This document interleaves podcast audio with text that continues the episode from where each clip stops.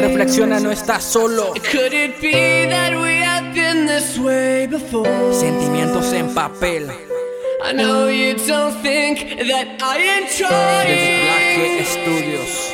I know you wearing thin down to the core. Me he sentido tan fatal cuando del camino de Dios me pude alejar, aunque ya no era lo mismo cuando su presencia solía estar. Recuerdo que el conflicto que a la droga me volvió a ser adicto ya desde ese momento dejé de creer en Jesucristo. Todavía siento en lo muy profundo de mi corazón que Dios me está hablando por una sola razón que regrese al camino del Señor, pero yo le dije que lo que me hacía falta era amor. Me respondió de ti veo alguien triunfador. Quizás yo no sea tan bueno como los demás. Me falta sabiduría y sobre todo hablar. Dios espera a que cambie, que demuestre lo bueno que hice en el pasado. Aquel cristiano del que todos bien habían hablado. Aquel que por un tiempo bien no habían mirado.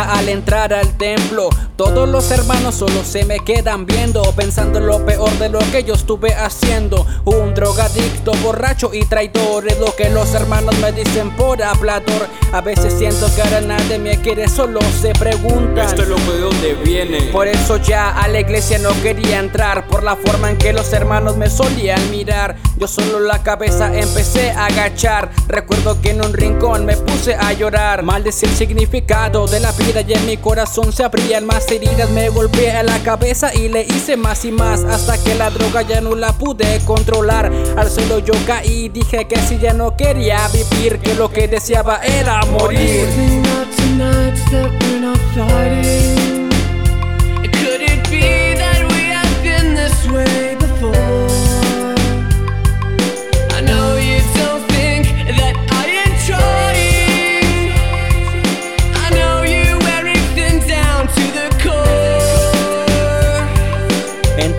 me puse a llorar, pero en mi mente alguien me empezó a recortar y me dijo contigo siempre voy a estar, no importando si los hermanos más de ti se pongan a hablar, aún con tus errores yo te voy a aceptar.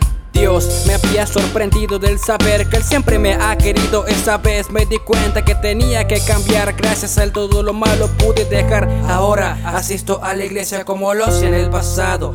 Como fue la primera vez que Dios me había llamado. Ahora es la segunda, no le pensaré fallar. Seguiré para adelante, no importando quién comience a juzgar. Pero a lo que sí sé que de nunca voy a dudar por la forma en que me pudo salvar.